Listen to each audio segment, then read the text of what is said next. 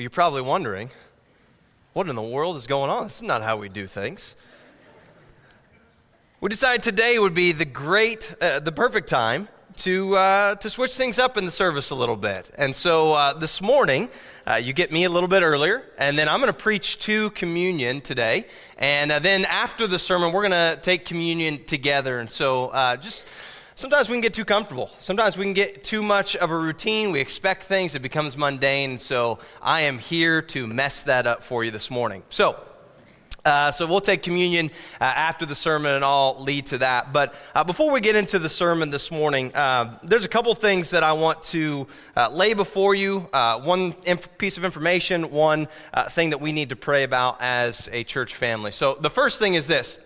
Um, we're always looking for ways to get men together. Um, there's kind of a certain stigma about men in church and, and doing things together. And so we've got an opportunity for you um, on July 21st and 22nd, we are taking a men's camping and kayaking trip to Eminence, Missouri, uh, Current River. And so we would love for you to be a part of that. Um, you can go to either our Facebook page, there's a link to the Church Center sign up, or you, if you've got the Church Center app, you can log on there. You'll see the banner for that. Click that uh, and sign up. We have 25 spots. We have eight signed up. Uh, so make sure that you do that. We would love to just spend time with you. Uh, what you find is that those are the times where you can start to develop relationships.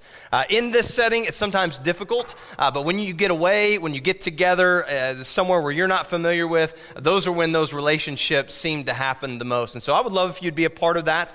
cost is $50 a person, so nothing nothing compared to what a trip normally costs. Uh, but we would love for you to be a part of that, men, if you so choose to. So uh, make sure you sign up for that. The second thing is, uh, normally I'll get here on Sunday mornings around 6, maybe a little bit earlier. I, I can't sleep on Sunday morning, so I come in and there's generally no one here. Uh, today, there was about 50 people here. It was very different welcoming for me, uh, but that's because we have a group of students and a group of adults that have left to head to Joplin, Missouri to the MOVE conference. Um, and so, uh, what I would love to do is, is two things. Uh, one, I think before we jump in, we need to pray for the students, for the adults. Uh, this is a life changing opportunity for them, for God to show up. We simply, or we seem to see stories over and over every year about what God has done in the lives of those students and the adults during Move. And so I know this year is going to be no different. Uh, but what I want to do is I want to pray for them together. And then after that, as you leave the service today and you go to the Family Life Center, uh, there are some tags. They're black Move tags that go on a keychain uh, right on a desk outside uh, the door. I would love if you would grab one of those. Um, each of those has an individual student's name on it, and you can be praying for that student as they go throughout this week. And so um, I'll just tell you this. So I set the bar low for you. Uh, I grabbed one a couple weeks ago, and uh, my student that I've been praying for uh, was in an accident and burned his legs yesterday. So uh, I have, he's fine. He's going on move, but I have set the bar really low. So, so you can do it too. Um, I got to pray a little harder for, for Brennan. Sorry about that, Brennan.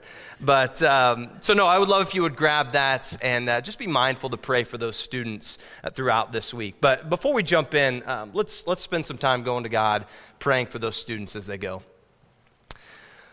Father, we just thank you for who you are. Um, God, you are so, so good to us. Uh, Father, you've given us opportunities, you've given us blessings, and, and Father, we, we pray that we don't take those lightly.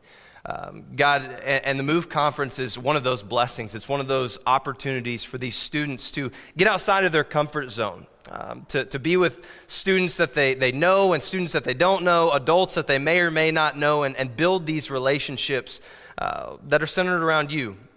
And so, Father, I, I pray that uh, this is more than just a conference. I pray that this, this feeling is more than just a momentary feeling of closeness to you. And when they get back home, there's a dose of reality. Father, I pray that this is an all encompassing, life changing experience for them, that they come to know the grace of Jesus Christ, that they come to accept Him as their Lord and Savior, and, and pledge to live a life of obedience to Him. And so, Father, would you give them that grace as they travel, uh, Lord, as they hear the word taught, as they worship together, Father? May they be uh, just confronted with the fact that you are a good Father who has sent your Son to rescue us. And so, Father, we just pray that the lives of those students are changed. And, Father, that by extension, our church is changed because you're working in them. So, Father, be with them, be with the adults, give them the grace as they tackle some uncomfortable conversations, as they deal with hard topics. Uh, Father, we know that you are merciful, and I pray that you'll give them that as well. Father, it is in your precious and holy name that we pray these things. Amen.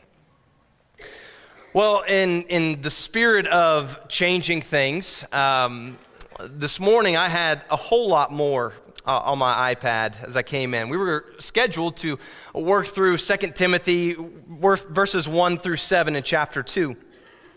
And as I started reading it, I realized, man, there is way, way too much in this to cover over one weekend. And so uh, we're going to extend the sermon or the, the series out, maybe a week, maybe two weeks, depending on how it all plays out. But I want to focus on two verses this morning. So we're going to be in 2 Timothy chapter 2. And we're going to tackle verses 1 and 2. And in that, there's enough for an entire sermon series, but we're going to try to tackle that this morning. So let's establish the context. If you were here in week one, we said, here's the things going on as Paul is writing this letter to Timothy. And so if you remember, we said that, that Paul is writing this, his last letter, a mere days or weeks before his execution. And when you understand that, you start to see why Paul takes the tone that he does. When you read 2 Timothy, you can start to see there's, there's a sense of urgency here. Uh, there's, there's something going on that's different than some of Paul's other letters, and it's because Paul recognizes time is short.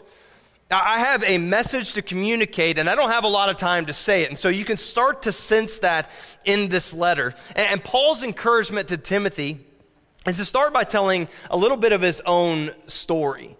He reminds Timothy listen, I, have I've poured everything out for the gospel.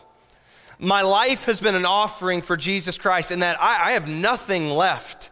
And we laid out the laundry list of things that Paul has experienced in his ministry the persecution, the hardships that he has faced because of his belief in the gospel of Jesus Christ. And so Paul says to Timothy, I've suffered for the gospel. Even as I write this, I'm in chains, but it's worth it. And that's why he has a sense of urgency that he does says, don't, don't mind the chains, don't mind the beatings, don't mind the prison cell. It is all worth it to make Jesus known. And so that kind of sets the scene for where he writes the rest of his letter. And so now we've started to see different things that Paul has said, like in, in light of this persecution. Remember, to fan the, into flame the gift that's been given you. Paul says, Your mother, your grandmother, they've established this foundation of faith. And now, in my relationship with you, Timothy, we've, we've expanded upon that. You've grown, you've matured. And we recognize that Paul says, Now I'm, I'm passing the baton to you. And so, if you remember in, in week one, we said that Timothy is pastoring in a difficult place to pastor to. He's pastoring in the city of Ephesus, a, a city that is known for its idol worship, a, city that, as we looked at Paul's story, a little bit of his time in Ephesus in week one, you know that it's a little hostile to Christianity, especially when the claim about Jesus is made that he is the exclusive way to salvation. If you remember, we said that the Ephesians were like, no, we don't have a problem with Jesus. Add him to the list of gods that we worship. But Paul wasn't interested in Jesus being a God to worship. He's reminding them Jesus is the way. Jesus is the source of salvation. Throw away all these other gods. Excuse me. Jesus is the one true God. And so, Paul gets back to the task at hand now in chapter 2, verse 1. He says, You then, my son, be strong in the grace that is in Christ Jesus. We could spend weeks on just this verse. There's a couple things in here that I want to show you. I, I, told the tech team and I told some of the others that, uh, hey, I've, I've really cut down like three quarters of my sermon this morning. And they said, oh, so it's going to be shorter. I said, that's not what I said. I just said I took, took some of the text away. So there's a lot to cover here. We're going to try to do it as timely as we can. Uh, let me read it again. You then, my son, be strong in the grace that is in Christ Jesus. And what Paul is doing is he's indicating the relationship between him and Timothy. When he calls him my son, what you need to understand is, is Paul and Timothy have spent a ton of time together. Timothy has gone on at least two of Paul's missionary journeys. Timothy has seen Paul's teaching. He's seen the way he's interacted with all these people. He's seen Paul plant churches. Timothy has been raised up in the ministry under Paul. But there's something special about the wording that Paul uses. When he says, my son, it indicates this deeper level of relationship. Uh, not just someone who has been impacted by the ministry of Paul, not just somebody who has sat and watched. What you're seeing is a discipleship relationship being given a name.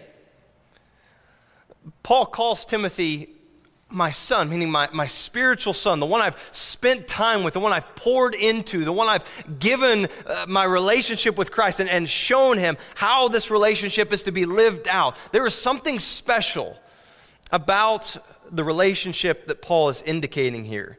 I mean, again, think about what Timothy has seen. He's seen the crowds of people that have listened to Paul's sermons hundreds, thousands He's seen the numerous churches that Paul has planted. He's seen the thousands of people come to know Jesus Christ through Paul's teaching, through Paul's leadership. And yet, what often goes missing when we think about a, a, guy like Paul, who has done all of these things for the kingdom, the thing that we often miss is what he's indicating here is the intimate one on one relationship of discipleship we often get caught up in the crowds. And we miss that the best ministry is done in a one on one or a small context. This is not just something that we should do. What you're going to see as we look at the text more is that this is what you and I are called to do. So, what's missing in this is the hours and hours of personal discipleship that Paul has invested in young men like Timothy. This is what is missing in this. We, we see the crowds, we see the churches planted. In fact, you and I are recipients of the gospel of Jesus Christ because of men like Paul. Because they brought the gospel to Gentiles like us, and it has now trickled down to Louisville, Illinois. But what it goes missing in our minds is that this man poured hours and hours of one on one time into spiritual sons like Timothy. Here's the problem by and large, we have lost the art of discipleship. This one on one, doing life together, which I said it and I hate that cliche, but, but, but getting involved in people's lives, we've lost it. let me tell you why. In the age of megachurches, massive Christian conferences, and lives that revolve around screens, discipleship is often the first on the chopping block. The reason why is because we have crafted a way of doing church that has allowed for people to remain anonymous. Something the church was never called to be.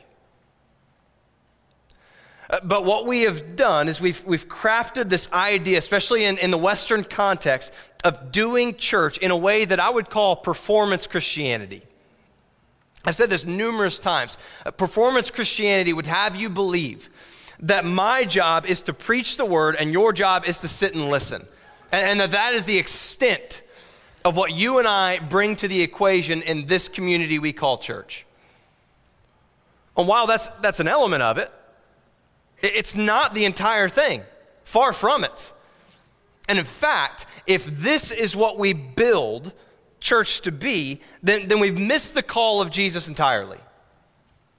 Certainly, there is an element of preaching the word. We're here to worship God, to glorify Jesus, to hear God's word taught. But that's not the end goal. We're here to do those things so that when you and I leave and we go to the spheres of influence that God has called us to, where we scatter wherever God has placed us, you and I are equipped to make disciples. And my fear is that we've made that an option. My fear is that we've looked at the Word of God and we've said, I, I like this. I have no problem sitting and, and listening to the Word, but man, to go and make disciples, that, that's uncomfortable. That's difficult. That's messy. And so we've, we've crafted this way of doing church to where that is removed from our plates. That, that your job is just to sit and listen and make sure you come back in another seven days and do it again. What a shallow existence. What a, what a shell of what Christianity and what the church is called to be. If, if this is the model that we've bought into, we've missed it. We've missed out on what we're called to be. And by extension, you missed out on the blessing of what Christ has called you and I to do. So, what has He called us to do? I, I think it is very clear. Matthew 28, as Jesus is getting ready to ascend, he, he gives his parting words to his disciples. So, this isn't just a message for them, this is the message for all those who would believe in Jesus following this time as well.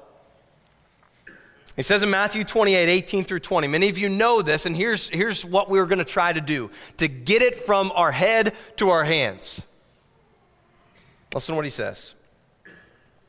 Then Jesus came to them and said, All authority in heaven and on earth has been given to me. Stop and, and take that in for a moment. What Jesus is saying is, I am the one who establishes the way that life should be lived. I'm the creator, I'm the sustainer. I am the one who, who declares this is how life is to be lived, especially for believers. These are, this is the lane. This is the mission I'm giving you. And, and whose authority? It, it's all mine. So he says, All authority has been given to me. Therefore, go and make disciples of all nations baptizing them in the name of the Father and of the Son and of the Holy Spirit, and teaching them to obey everything I've commanded you. And surely I'm with you always to the very end of the age. There's no caveat in there. There's no way around it. There's no clause that says, when you feel like it. When it's, when it's comfortable, make disciples the call to believers is to make disciples. There's, there's no way around this. A disciple of Jesus Christ is someone who makes disciples. And the problem is this we've, we've removed that We've, we've given the title of disciple something that we can hang on our social media banner and yet remove ourselves from actually living it. And, and here's what I want you to know that if this convicts no one else, it sure did me. That I realize I, I've made this an option.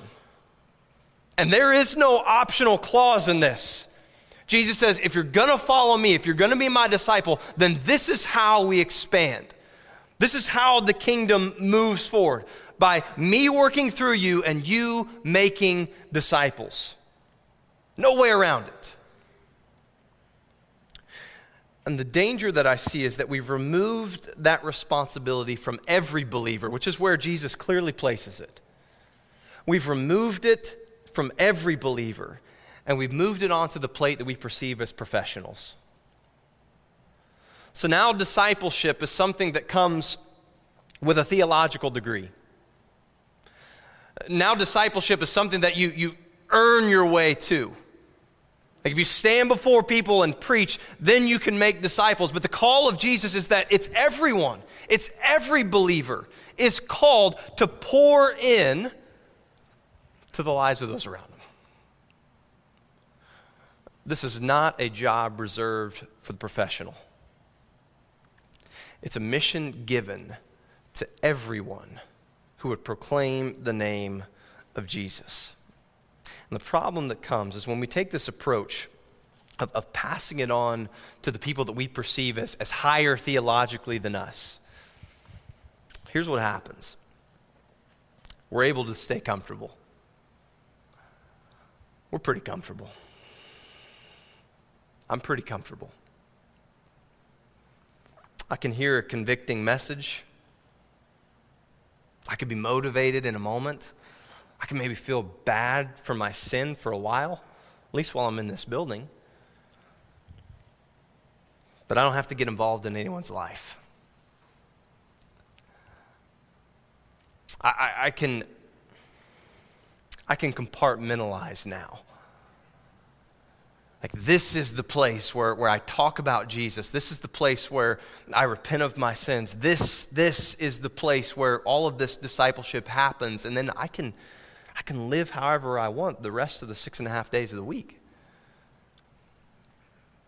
And what it's done is it's distorted the Great Commission, it's shortened it. Because when discipleship is now taken off the plate, what happens is, excuse me, what happens is that now baptism becomes the end goal. One of the things that I'll tell people when, when I'm getting ready to baptize them, when we stand there and, and pray and, and kind of get ready, I'll tell them, I want you to understand this. This is not the finish line, this is the beginning. This is when discipleship starts. This is, this is where someone should be pouring into you and you, in turn, should be pouring into someone else. But we've, we've distorted the Great Commission to remove discipleship, and now simply believing and confessing and going into the waters of baptism is the end. And it's no wonder that we've become a culture that buys into this lie of, well, now I can do whatever I want. I, have come in, I've gotten saved, I've been baptized. Now I live how I want. There's, there's no continual repentance. There's no need for obedience. There's no need to get involved in the lives of others when discipleship is removed from the plate. And this is how the Western church has functioned for a long time. We've taken the model of get them in, get them saved, and move them along. It's a poor method of discipleship the statistics of students who are raised in church and then bolt the second they graduate is staggering. And I think a lot of it can be traced back to this. We, have said that church is, is the place where you sit, you be quiet, you listen to the message, and there's nothing else required of you. No life change, no pouring into the lives of others. And it's no wonder, it's no wonder that they fall away. Because we're not accomplishing the Great Commission as Christ told us, as Christ commanded us.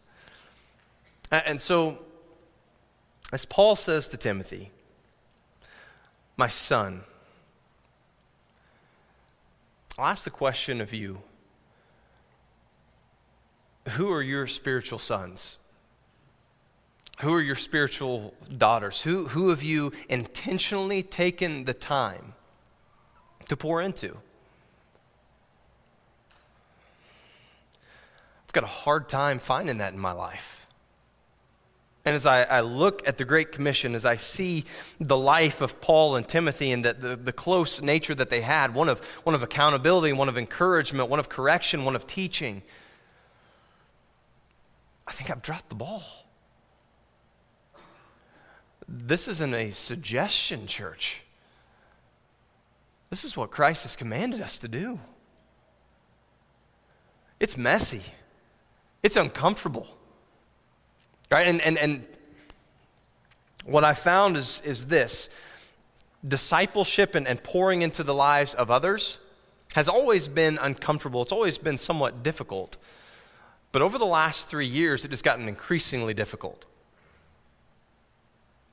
Because what I found is, is that through the pandemic, we, we, we wanted to stay away from people, and, and sometimes rightfully so.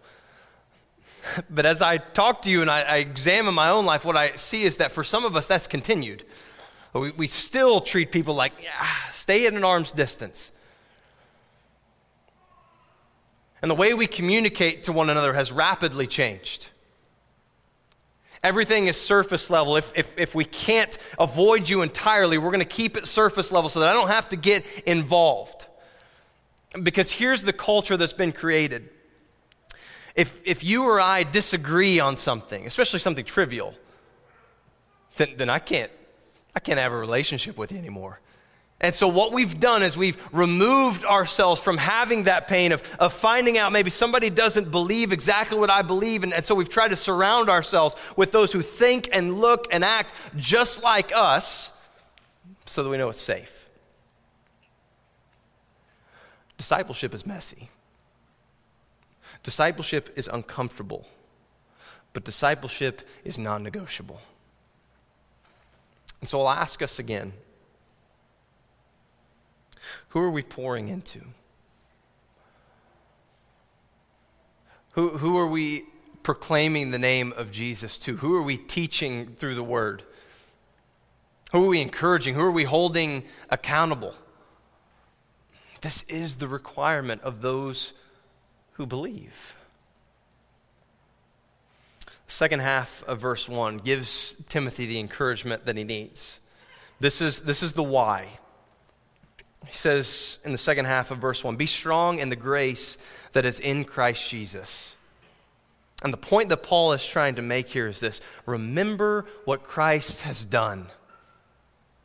Remember what Christ has done for you. That he's removed death from the equation for those who would believe. So, how are you able to move into these discipleship relationships? Well, it's by stepping back and remembering Jesus has freed me from my sin. Jesus has given me life, not, not just now, but forever. What else stands in our way then? And as it relates to discipleship, here's what we do. And, and, again, all of this seems to come from my own heart. So whether you, whether you recognize this or not in your life, I don't know, but I do in mine.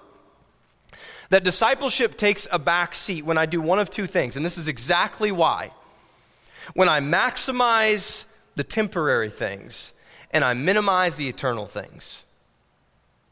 Discipleship is easily able to be pushed.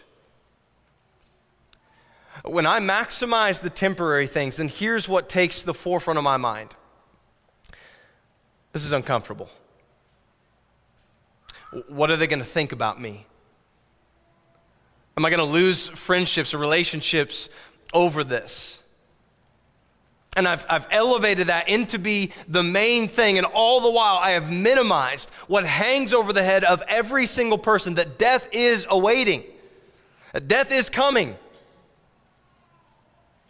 And I've minimized that when I'm, I'm scared of pursuing a discipleship relationship with someone because what I'm saying is my comfortability is way more important than your eternity.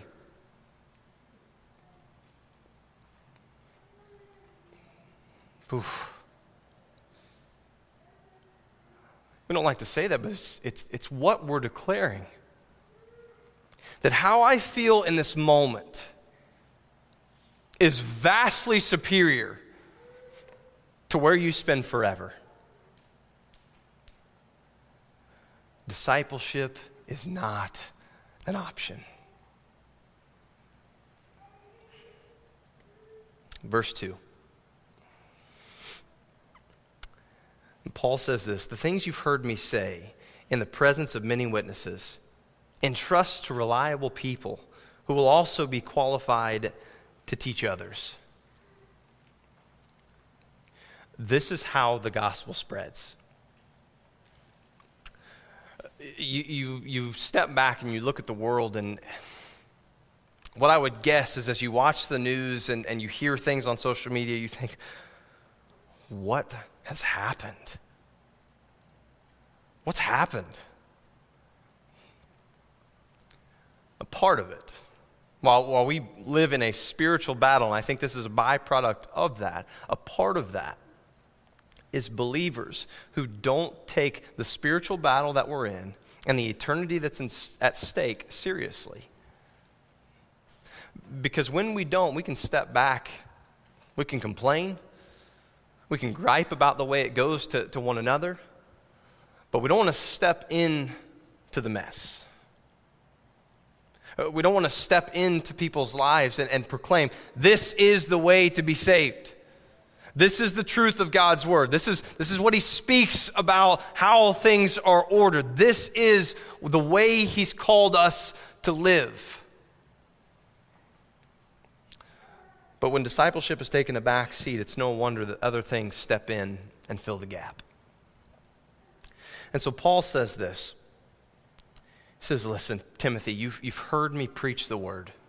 You've heard me preach the truth of who God is and how he's called us to live. As a result, what is your mission? Well, it's to teach, it's to teach other men that. It's to teach other men the Word of God. It's to teach their families the Word of God so that they teach and live in accordance with that. This is how the gospel spreads. And, and so let me, let me just say this, and we'll wrap it up here in just a second. That replication has to come through the Word. This is the foundation that we stand upon. This is the truth that we teach. It has to come through this. So it's not self help, it's not some, some good moral things. It is the Word of God. It is men who will pour into younger men and teach them the Word of God. So they will stand and proclaim that to wherever God has called them. It is those men who will go and teach and lead their families in accordance with the Word of God and continue to replicate. This is how it happens. So let me say this as it pertains to the church, uh, at Red Brush specifically. I told our staff this the other day. I, I love that our church is growing. And any, any pastor who says they don't want to see more people come to church is a liar. Uh, you want to see more people. However, if it is people just to have people, and it's not those growing in their faith and communicating the gospel and seeing it replicate through us, it is all worthless. Then we're simply in the business of trying to draw the biggest crowd. If to pursue a discipleship model in our church, it means we thin down, so be it. Give me a hundred people who are equipped to share the gospel and go share it as opposed to a thousand who just want to sit and be entertained. Because this is the most important. And so Paul has said, Timothy, preach the word. Teach other men to preach the word. Teach those men to lead their families. Teach their families to open up their lives and to communicate the truth of who God is and what Jesus has done to other families. This is how the gospel spreads, but it takes you and I getting uncomfortable.